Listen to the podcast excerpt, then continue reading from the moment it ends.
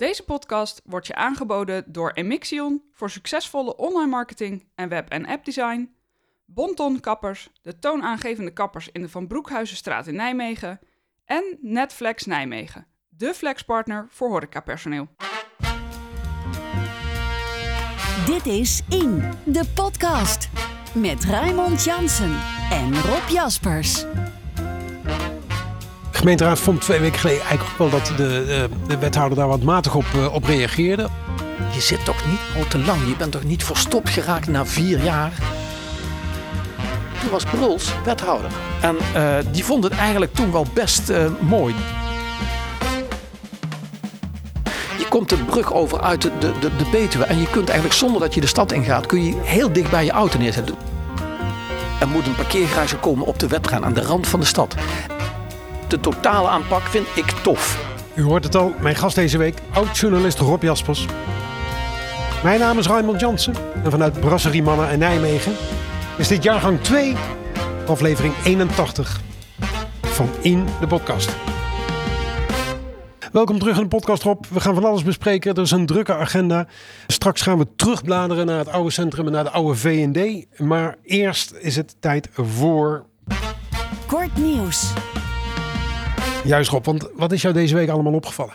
Nou ja, mij viel op uh, de guerrilla gardening uh, op het uh, stationsplein. Vind ik toch altijd wel leuk. Die op de plek van Metterswanen, waar we al in 2004 zouden gaan bouwen, nu een bosje geplant werd. Ja. En dat deed me herinneren aan, aan andere groene aanplantacties. GroenLinks ooit in 2002 op het stationsplein bomen geplant. Dat hebben ze trouwens nog eens een keertje herhaald in 2008. En, en als je heel ver terugbladert, dan was er zelfs in 1999 was er een groene aanplat om het Kopsplateau, ja. de kruisweg te behouden. Voor, ja. door buurtbewoners. En heel recente tijd, ik vind het toch wel mooi, want het stimuleert toch het, het denken over wat moet je groen houden. Ook bijvoorbeeld in Lent hebben mensen uh, al een paar jaar terug, die begonnen met toch fruitbomen te planten, aan te bieden om de aandacht te houden voor dat fruitteeltverleden in Lent. Dus ik vroeg stond dat met als Zwanenpand. Dat was bepaald geen visitekaartje voor de stad als je vanuit de trein uh, het station uitliep. Maar um, ja, wat er nu te zien is. Ik kwam er toevallig van de week langs. Ik heb er nog een fotootje van gemaakt. Dat is even zo treurig. Dus het ja. was een mooie aanvulling, toch? Ja, het is een mooie aanvulling. En zet toch weer op de agenda. En misschien, uh, ja, dat gebied, het, het, wacht al jaren. Misschien hadden we al, als we in 2004 het afgebroken hadden en groen gemaakt hadden, we een prachtige entree, groene entree van Nijmegen gehad. Hè? Ja, dus. Precies. Um, en iets anders, overlast op het Evensplein. Daar had jij iets over gevonden. Ja, ik vind het toch wel mooi. Er is heel veel over gezegd. En ik vind de aanpak die er nu ligt eigenlijk toch wel top. Ook je, wij moeten ook complimenten uitdelen. Het is in de zin van, er is geluisterd naar bewoners. Er is gepraat met bewoners. Er komen meer camera's. Er ja. worden jeugdwerkers ingezet. Ja, want even voor de duidelijkheid. Er staat een cafetaria. Er hing van allerlei volk omheen. Er, zijn, er is nog een koffieshop daar tegenover. Ja, ja, en het was uitlopend naar het Kronenburgerpark. Echt overlast. Mensen waren angstig en bang. Er is ingegrepen door, door, door sluiting. Maar vooral de vervolgaanpak. We willen met jongeren gaan praten. We willen de overlastgevers meiden van de jongeren die meegesleurd worden met. En ja. ik vind de totale aanpak vind ik tof. Complimentje dus. Ja, echt een complimentje. Eén puntje erbij. Bruls heeft er ook nog gezegd, misschien moeten we vaker preventief fouilleren. Dat ligt soms nog wel gevoelig, maar ja. ook dat is wel ja, toch wel verstandig. Ik heb er ook wel eens jongerenwerkers over gehoord. Er lopen toch echt te veel mensen met een mes in de achterzak. Ja. Een minder compliment gaat uit naar de organisatie Welzorg. Daar hebben we het vorige week, pardon, daar hebben we het twee weken geleden ook over gehad. Gisteravond tijdens de gemeenteraadsvergadering. Het is nu donderdagochtend. Toen ging het er ook even over. Ja, ja, ja Welzorg is de organisatie die eigenlijk hulpmiddelen uh, moet organiseren. Onder meer hulp moet organiseren voor mensen met een handicap. En de wachttijden zijn er zo dramatisch ja. lang. We hadden de vorig jaar iemand die al een jaar lang op zijn herstel, vernieuwing van zijn elektrische rolstoel ja. moeten wachten. Nou, en dat, dat was zo dramatisch. En eigenlijk kwam er de conclusie uit. Ik heb me nooit, iemand zei gisteravond, Mario Meiling, die zei en citeerde: Ik heb me nooit beperkt gevoeld als gehandicapte. Ja. Maar nu door dat wachten van welzorg, juist wel. En gemeenteraad vond twee weken geleden eigenlijk ook wel dat de, de wethouder daar wat matig op, uh, op reageerde. Of in ieder geval wat, uh, wat, nou, dat had wat actiever gekund. Hoe vond jij dat gisteravond? Ja, ik blijf me tot mijn verbazing te teleurgesteld zijn in hoe Grete Visser opereert. Er werd gevraagd door Sinhaven van D66, we moeten meer weten, beter communiceren met de mensen. Dat neemt ze over. Um, maar wat ik niet zie is eigenlijk ja, je, je moet helder maken, jongens. Ik roep wel zorg tot de orde. Ik eis een gesprek met die ja. mensen. Dit kan niet. En ja, ja ze, zit, ze zit ambtelijk te praten. En dus ik mis de emotie die ik wel bij de raadsleden hoor. En die ik ook de vorige keer hoorde bij al die Ja, mensen die, die, Ja. die inspraken. Dus ja, ik mis iets. Gisteren werd ook een vergelijking gemaakt eh, met andere steden, Utrecht en, en Arnhem, waar meer aanbieders eh, zijn. Eh GT Visser, de wethouder daarop, in reactie zegt, ja, daar hebben ze ook een gebrek aan onderdelen. Dus of je nou één of meer aanbieders hebt, dat, dat lost het probleem niet. Lost op, het zegt hij. probleem niet op. En ze zei ook, het kan niet, want je hebben- we hebben een Europese aanbesteding gedaan. Dus we kunnen niet zomaar anderen inschakelen. Maar ja, ik mis de drive, de hardheid, de felheid om te zeggen, dit kan niet en dit moet opgelost worden. Kijk, een toezegging doen. We gaan beter peilen onder de gebruikers wat zij vinden. Ja, dat is leuk, maar dan, dan krijg je meer kennis. Maar mensen zitten nu in zorg. En die noodkreten, daar moet je op reageren. Dus ik, ik, ik verbaas me, want ik ken Grete Visser echt als een heel goed raadslid. En ook als wethouder aan het begin. Soms denk ik dan, je zit toch niet al te lang. Je bent toch niet verstopt geraakt na vier jaar, die eerste periode, eigenlijk in het ambtelijk systeem. Grete Visser, laat je emotie weer spreken in het verhaal dat je brengt naar buiten. Laatste puntje. Nijmegen verscheen op een lijstje van eh, vitale binnensteden. Ja, Nijmegen werd genoemd als eh, vitale binnensteden. Nijmegen werd genoemd als een binnenstad die dat toe doet. Ja. eh, die duurzaam is. De bereikbaarheid is verbeterd. Men hoorde tot de top van Nijmegen, van, van de oostelijke eh, streek in Nederland. Nummer 1. En landelijk staat men op plek 10. Dus Nou, netjes. ja, ondanks al het gemopper en de noodzaak van verbetering is het toch mooi dat je staat. Het is wel weer een wetenschappelijk onderzoek hè, van een bureau. Maar altijd mooi. Hebben we in de eerste zeven minuten toch twee complimentjes uitgedeeld. Dit is In, Woensdag kwam raadslid Sanne Buurzink van de Nijmeegse VVD ook met een plan om een parkeergarage te bouwen op of onder de wedren. Dat kwam te sprake in het kader van de startnotitie koers van de binnenstad. Eerst maar eens kijken naar die startnotitie. Wat, Ja, die moet een begin, die moet de aanzet geven. Wat gaan we bekijken? Wat gaan we aanpakken? En eh, dit is puur een begin. En daar kan de raad aanvulling op geven, zodat dat later eh, eh, uitgewerkt wordt. En die startnotitie komt natuurlijk veel meer voorbij. Daar gaat het ook over de bereikbaarheid. Hoe ga je om met de inrichting? Hoe maak je ruimte voor meer wonen? Hoe hou je de overlast beperkt, et cetera? Hoe maak je de binnenstad eigenlijk nog mooier? ja. In dat kader wordt natuurlijk ook gesproken over het autoluw maken van de binnenstad. Daar gaan we straks ook als we het over scooters en, en bromfietsen eh, hebben ook nog wel even over hebben. Het autoluw maken van de binnenstad heeft natuurlijk ook gevolgen voor parkeergelegenheden. En daar acteerde de, de VVD op met een, eh, met een motie dus. Het is gebruikelijk dat als eh, moties eh, ingediend worden dat andere partijen er ook iets over mogen zeggen. Namens de Stadspartij Nijmegens Ruud eh, Superstad, eh, woordvoerder. Die had een, eh, ik zou bijna zeggen, onafvolgbaar verhaal over hoe de partij erin zat. En later zei hij nog het volgende daarover. Ik heb, een, ehm, ik heb ook proberen aan te geven dat die, ehm, eh, die, het onderzoek uit zal wijzen eh, of die bij, die bij te bouwen garages, zoals u dat eh, in uw motie aantomeert, of die wel ehm, voldoende zullen zijn of toereikend zullen zijn om daar dus ook zoveel geld aan uit te gaan geven. We, eerst zullen we de integrale aanpak van alle problematiek eh, op boven tafel moeten hebben... voordat je uiteindelijk kunt beslissen voor het bouwen van weer zo'n nieuwe garage. Dus zo'n zo'n diepte-investering met recht te doen. Dus als er uitkomt dat uit die onderzoeken uitkomt, en daarbij herinner ik de raad er ook even aan dat we nog heel veel woningen gaan bouwen, ook in het centrum. Hè. Daar gaan ook mensen wonen die dus ook niet meer kunnen parkeren in de Marienburg en de Molenpoort. Maar als er uit die onderzoeken straks komt dat wij, eh, dat wij die garage nodig hebben, dan vinden wij de Stadspartij aan onze zijde. Als uit de integraliteit van alle oplossingen eh, dat zou blijken, dan steunen wij zeker. Integraliteit van alle oplossingen. Ik moest mijn best doen om uit dit verhaal te horen wat ze bedoelen. Maar ik heb het idee dat de Stadspartij zegt... ehm, we moeten een onderzoek gaan doen en dan gaan kijken hoe we het parkeerprobleem eh, kunnen oplossen. Ja. Je ziet de worsteling nog steeds weer opnieuw van de Stadspartij die deel is van de coalitie, waar ze vroeger direct opener, helder communiceerden, Ja. praten ook. Zie je nu toch de worsteling ja, van, ja, we hebben afspraken liggen, hoe moeten we hem omgaan? Kijk, om, om uit de integrale aanpakproblematiek, ja, dat zijn woorden, ja, die, die moet je in de prullenbak gooien.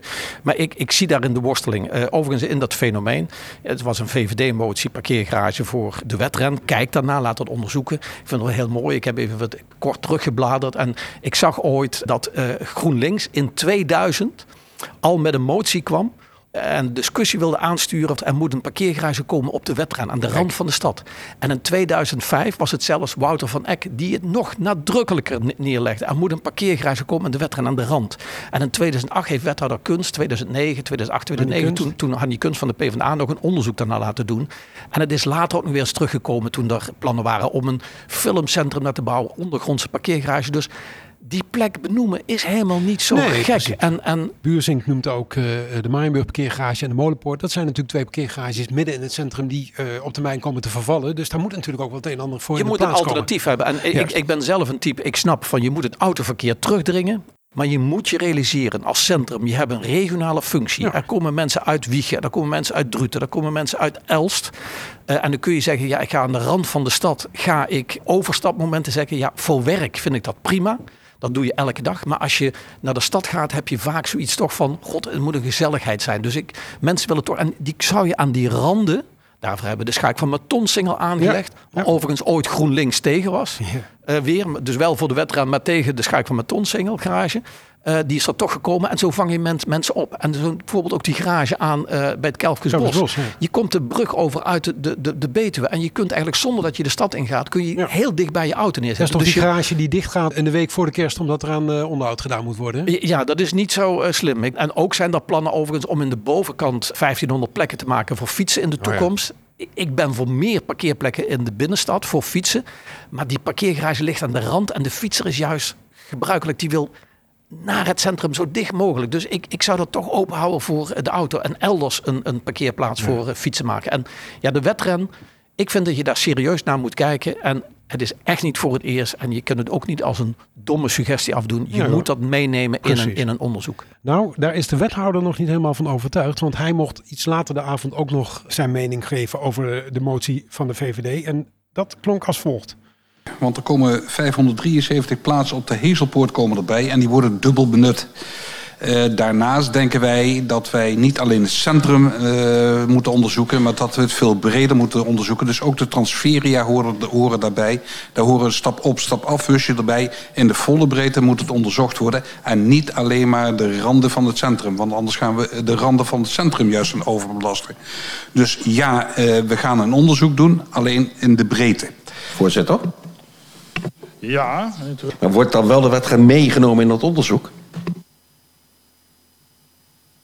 Wij gaan een parkeeronderzoek doen. Voorzitter? Maar wordt de wetren dan meegenomen in dat onderzoek? De wetren is een onderdeel van onze stad. Ja, nou, er wordt wat gelachen. Je hoort uh, Paul Eigenhuizen van gewoon Nijmegen.nu. Ik schijn vorige week voor Nijmegen gezegd te hebben. Dat is niet goed.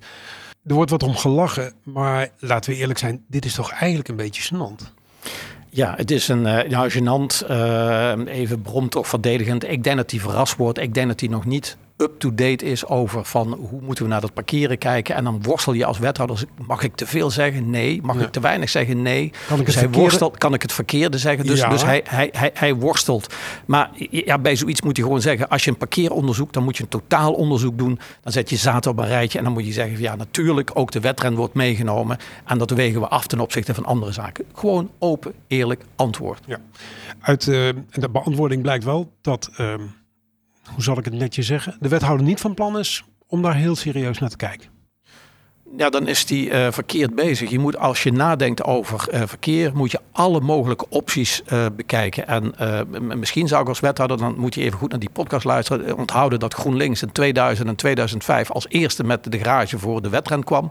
En dus ook zij zagen toen dat een mooie optie buiten het centrum ja. goed om auto's neer te zetten.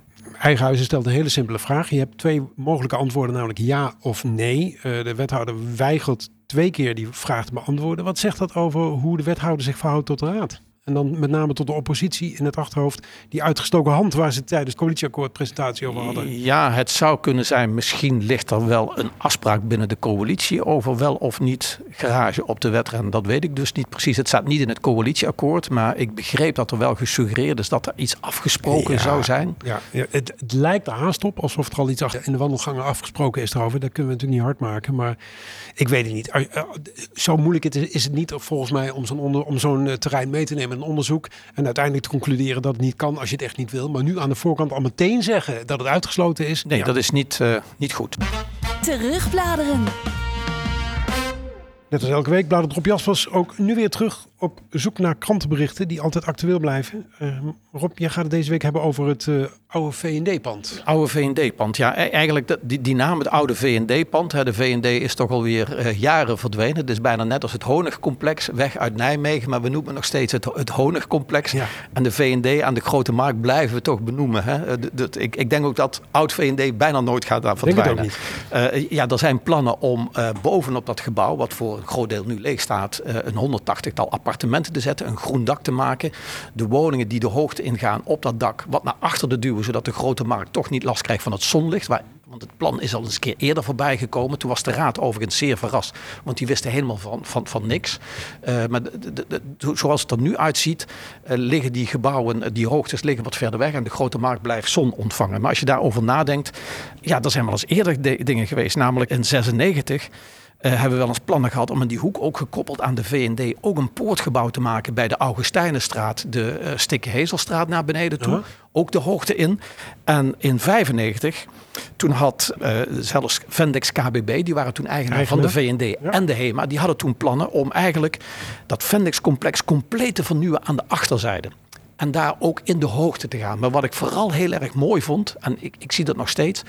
Voor de oorlog had die binnenstad, waar nu de V&D liggen, daar liepen straatjes. Die kwamen uit in de Broerstraat. En daar kwam een straatje uit eigenlijk tussen de HEMA en de V&D nu. Dat op de Grote Markt uitkwam. En dat Vendex KBB, die hadden toen het idee van... God, dit willen we herstellen.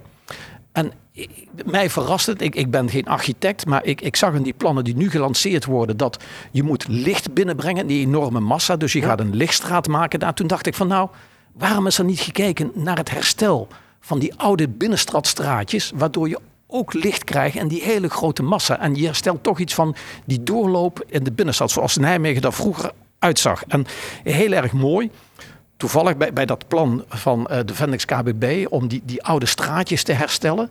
Toen was Bruls wethouder. Ach. En die vond het eigenlijk toen wel best eh, mooi. Die zei toen van ja, een verbinding maken. Want dat, er zou er een verbinding komen tussen de Broerstraat en de Augustijnenstraat. Ja. En Bruls kon er wel omarmen. En Bruls had trouwens in die tijd ook nog wel ideeën. Eh, over de Burgstraat. Die droomde toen ooit eh, van god, die Burgstraat zouden we kunnen versmallen. Hè? Dus voor de bestaande winkels eh, eigenlijk iets, iets opbouwen. Misschien een, een doorgang maken. met groen ook, zag? En, en het groen, ja. Ja. ja. Ja, Dus ehm, ja, ik hoop dat de raad toch nog een, een, een duw geeft aan die plannen. Dat zeggen van god, zouden we niet om ook licht te creëren in die grote massa... Zouden we toch niet oude straatjes kunnen herstellen? Want als je door die V&D loopt, het is echt een enorm blok. Hè? En, en het komt alleen maar uit aan de achterkant van de Scheidemakershof. Dus ga nog eens een keer creatief kijken. Pak de oude plattegrond van Ja. Nijmegen daarbij om eh, te zien of er toch iets... eh, Ja, want die scheidemakers waar jij het over hebt, dat is natuurlijk op het moment ook wel een beetje een smoeselig steegje waar ook van alles gebeurt wat het daglicht niet kan eh, verdragen. Ja, dus misschien moet je toch een meer doorsteek maken. En als je het overigens hebt over, over hoogbouw, dat zijn mensen ook vergeten. We hebben plein 44 vernieuwd. Hè. Er zijn drie woontorens gekomen. Maar weet je dat er ooit ook op plannen was op de plek van Hilkman een vierde woontoren te maken? En die is uiteindelijk toen niet doorgegaan, omdat de, de, de erfgenamen van Hilkman, die wilden hun pand niet verkopen. Dus, dus in die binnenstad meer woontorens, ja, dat is wel eens geweest. En Hilkman was een mooie plek geweest. Een minder mooie plek, het is nog helemaal niet in de raad besproken, maar ik weet, er zijn mensen langs geweest bij de Molenstraatskerk van de gemeente en ontwikkelaars. Achter de Molenstraatskerk ligt een kapelletje, een prachtige mooie binnentuin. Sluit aan tegen de muur van de Molenpoortpassage, waar bovenop de parkeerplek is. En er zijn mensen langs geweest en die hebben gezegd van eigenlijk willen we precies op die plek, aansluitend bij die tuin, misschien wel een woontoren van 35 meter hoog bouwen. Zo. Nou, ik, ik weet dat de pastor van eh, de Molenstraatkerk, die viel ongeveer achterover. Dat zal toch niet gevloekt hebben? hè? Nee, hij zal niet gevloekt, maar hij viel wel achterover. Want eh, die, je, je moet er in die kerk gaan kijken. Het is een fantastisch mooie binnenplek en Ja, ja. Een, een rustplek. En als je de Molenstraatpassage, die wil je veranderen. Meer straatjes, meer wonen brengen.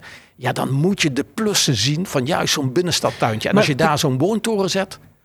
Ja, dan ver- verniel je eigenlijk die omgeving. Maar even, want die, die molenpoortpassage, die, of dat winkelcentrum Molenpoort moet je tegenwoordig zeggen, die gaat verdwijnen. Dan, komt daar, dan zou daar ook, daar komen woningen, dat wisten we. Er zou ook wel groen komen, een Er parkje. zou groen komen, ja, tien parkjes of vijf, eh, ook overdrijf even vijf parkjes van. 10 bij 10. Maar er ligt eigenlijk een fantastisch mooie groene plek achter die kerk. Een, een soort rustplek. En wat ook mooi is, wat je niet ziet, de Molenstraatskerk is natuurlijk ook verwoest tijdens het bombardement. Dat is een nieuw frontgebouw. Maar in dat gebouw zelf vind je nog resten en ook muren eigenlijk uit de middeleeuwen hoor. Ja. Eh, dus je zit toch in een historische omgeving. En zo'n woontoren, eh, ja, die kijkt dan aan. Eh, de pastor was trouwens ook al bang van, ja, dan gaan de eerste klachten gaan komen. Ik mag niet meer luiden. hè. Ja, ja. Eh, dat doet hij overigens al, al beperkt. Maar ik, ik, ik vond vooral de locatie, daar schrok ik van. Dacht ik, als je een woontoren wilt hebben bij die molenpoortpassage, dan moet je die verderop duwen vanaf die, die, die, die kerk. Dan sprak ik vorige week natuurlijk met Helene Weigers van de Stevenskerk. Die eh, ging het natuurlijk ook over secularisatie. Hè? De afna- afname van het ker- actieve kerkbezoek. Zou zo'n molenstraatkerk op termijn niet ook eh, verdwijnen misschien? Nou, de Molenstraatkerk, ik, ik ben geen eh, fervente, ik ben geen kerkbezoeker. eh, maar de Molenstraatkerk heeft toch een bijzondere functie. Als je, je moet eens daar overdag gaan kijken. Elke dag tussen de middag zitten daar mensen. Is toch een rustplek, Ja. een herdenkingsplek. Mensen zoeken op. De kerkmensen, dat is, hij is ook elke dag open. De meeste kerken in Nijmegen zijn niet open. Maar in de binnenstad, die Molenstraat, is elke dag geopend. Elke dag zijn er ook nog kerkvieringen. Dus ja, het heeft toch een rol voor mensen die in die stad Nijmegen toch gelovig zijn. En zelfs als je niet gelovig bent, het is ook een rustplek, overdenkingen. Dus, dus men staat ook open voor meer dan alleen dat geloof. Om bijvoorbeeld even aan te geven, in eh, 21 februari volgend jaar hou ik ook weer in de Molenstraatskerk, of hou ik samen met 4-5 mei-comité en de brandgrens, een, een, een, een moment van hoop en leven. Weer een aantal koren die gaan zingen ter herdenking. Net aan de vooravond van de herdenking van het, van het bo- bombardement. We hebben dat in 2019 gedaan, massa. Nu doen we het wat kleiner. Maar dan staat die Molenstraatkerk toch weer open. Om ook die ander binnen te laten. Dit is In, de podcast. Ja, terugkerend thema in deze podcast is ook de aanpak van armoede door onder meer energietoeslag en het noodfonds. Er wordt er weken over gepraat en woensdagavond is daar eindelijk een, eh, een klap op gegeven. Ik had de indruk dat de afgelopen weken in alle voorvergaderingen die eraan gewijd zijn, ehm, het al wel redelijk eh, rond werd, hè, het plan, duidelijk werd het plan. Toch was er gisteren nog wel even een debatje. Ja, dat was een debatje, want eh, kijk, iedereen is blij en, en, en juist de aanpak van eh, Brom toe. Ook van, god, we gaan niet bureaucratisch te werk, maar we laten de professionals gewoon het werk doen. Er is een budget beschikbaar. Maar nu ging het toch over de pijn, die waar ook toch veel over gemeld. De studenten kunnen ook de energietoeslag krijgen. Eh, al- alleen dan blijkt in de uitvoering dat het toch weer lastig is, dat het per pand gaat. En het kan alleen als je 21 jaar bent. Nou, PvdA, eh de Garniasovic. ja, juist. Die, die bracht wel in van ja jongens, er zijn ook studenten van 18 jaar tot 21 jaar die ook klem zitten. Eh, je gaat 17, 18 jaar ga je studeren. Dus, dus die, die, die- wa- waarom kunnen we die niet helpen met die energietoeslag? Eh, hij, hij wilde dat graag. Van de andere kant had Bron wel een antwoord. Ja, ja, dat is wettelijk heel erg moeilijk. En dat betekent dat eh, ouders zijn tot hun 21ste af verantwoordelijk voor eigenlijk ook die financiën van de zoon. Dus, en dan, dan kun je zo'n energietoeslag mo- moeilijk doen. En ik vond wel dat hij een goed antwoord had. Want hij zei, we gaan iedereen helpen. En zijn oplossing was, je kunt A bij de bijzondere bijstand terecht. Nou is dat soms ook lastig. Want als je dat als zoon doet, dan kunnen je ouders, stel dat ze eh, eh, ook in de bijstand zitten, kunnen dan problemen krijgen.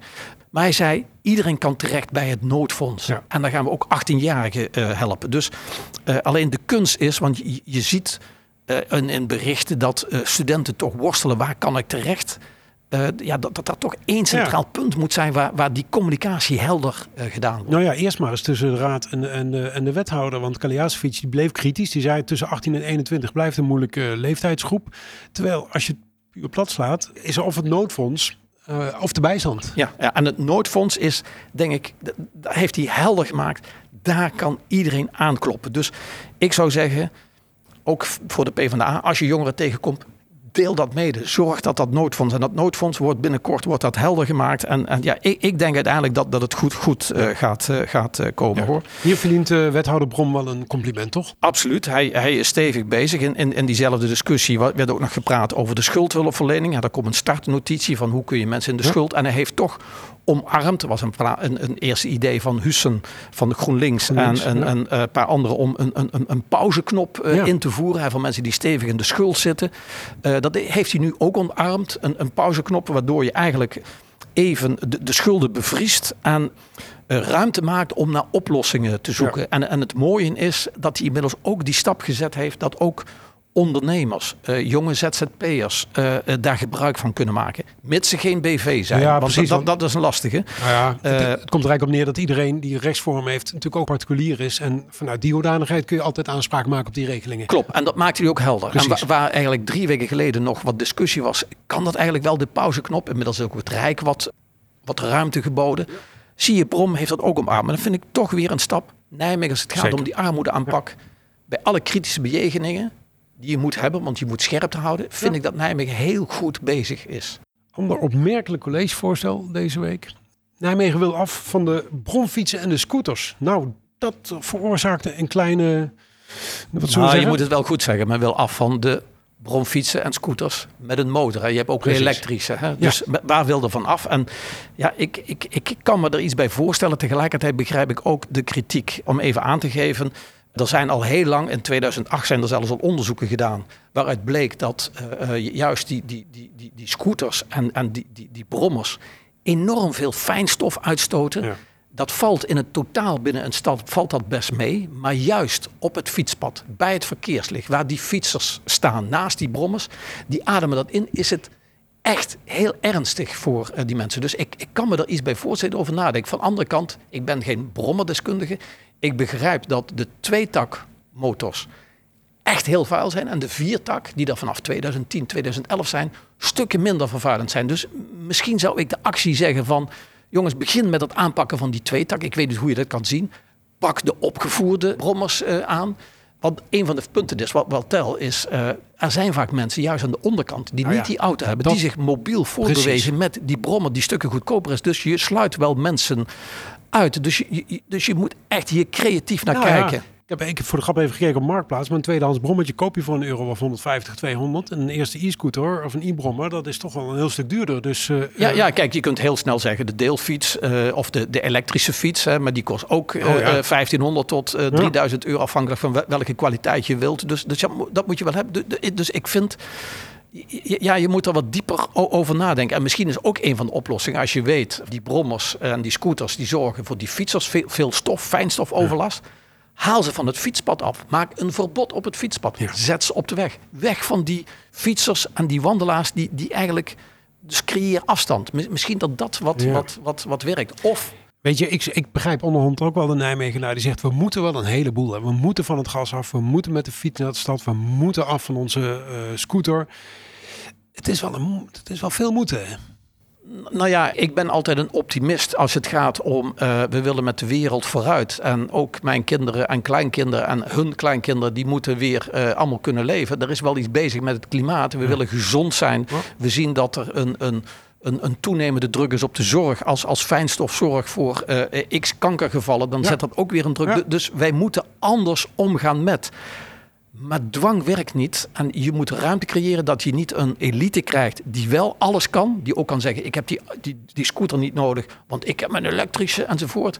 En uh, ja, de mensen met minder geld, ja. daar moet je absoluut bij stilstaan hoe dat doet. En toevallig las ik vandaag nog uh, een bericht. Je hebt bijvoorbeeld ook uh, de deelscooter. En die zijn dan elektrisch. Maar daar viel ik van achterover, omdat daar eigenlijk van verteld werd van ja, god, die gaan veel minder lang mee dan de echte elektrische scooter. Die worden na x jaar worden die weer vervangen. Dan heb je weer die vervuilende ja, accu's. Ja, uh, dus, dus ja, en wat er ook gebeurt is, die deelscooters die je kunt huren, die zetten ze overal neer. En dan gaan er weer dieselbusjes, die halen ze op. En die zorgen ook weer voor vervuiling. Nog dus, afgezien van de, van de overlast die de dingen veroorzaken als ze overal neergezet worden. Hoe ze overal neergezet worden. Dus ja... Uh, er is geen simpele oplossing. Dus uh, dame die heeft aangekondigd stop. Ik denk dat ze een open gesprek moet aangaan en waar je ook dilemma's moet benoemen, ook daarna moet kijken hoe je daarmee moet omgaan. Ja, want ik geloof dat het bij Drift was, hè, waar ongeveer de helft van, het, van de bezoekers met zo'n fietsje of zo'n scootertje gekomen was. Ja. Nou, dat was een uh, bonte verzameling. Ja, en je ziet ze overal in de stad ja, hoor. Overal, uh, ja. Dus het is uh, een, een beetje. Ik kom er eigenlijk ook nog wel terug op een terugblik, dacht ik, voor de volgende keer. Okay. Dus het is inderdaad, het lijkt de oplossing te zijn. die deelscooter. Maar ja, ik zie toch veel overlast hoor. Tot slot kun je er niet genoeg van krijgen. Wil je nog meer lezen over de Nijmeegse politiek? Ga dan naar inepodcast.nl slash mailing. Dan geef je daarop. Dan stuur ik je elke week een mail met van alles dat je niet hoorde in deze podcast. En dit was alweer aflevering 81 van de Podcast. Redactie en productie en dan van Rob Jaspers en mijzelf. Ik ben Raymond Jansen. Montage en audio-nabewerking door Thijs Jacobs. Wil je ons wat vragen of mededelen? Mail dan naar redactie.indepodcast.nl. Ook voor suggesties voor gasten of een onderwerp dat je besproken zou willen zien. En volgende week, dan is er weer een in. Dit is In, de podcast.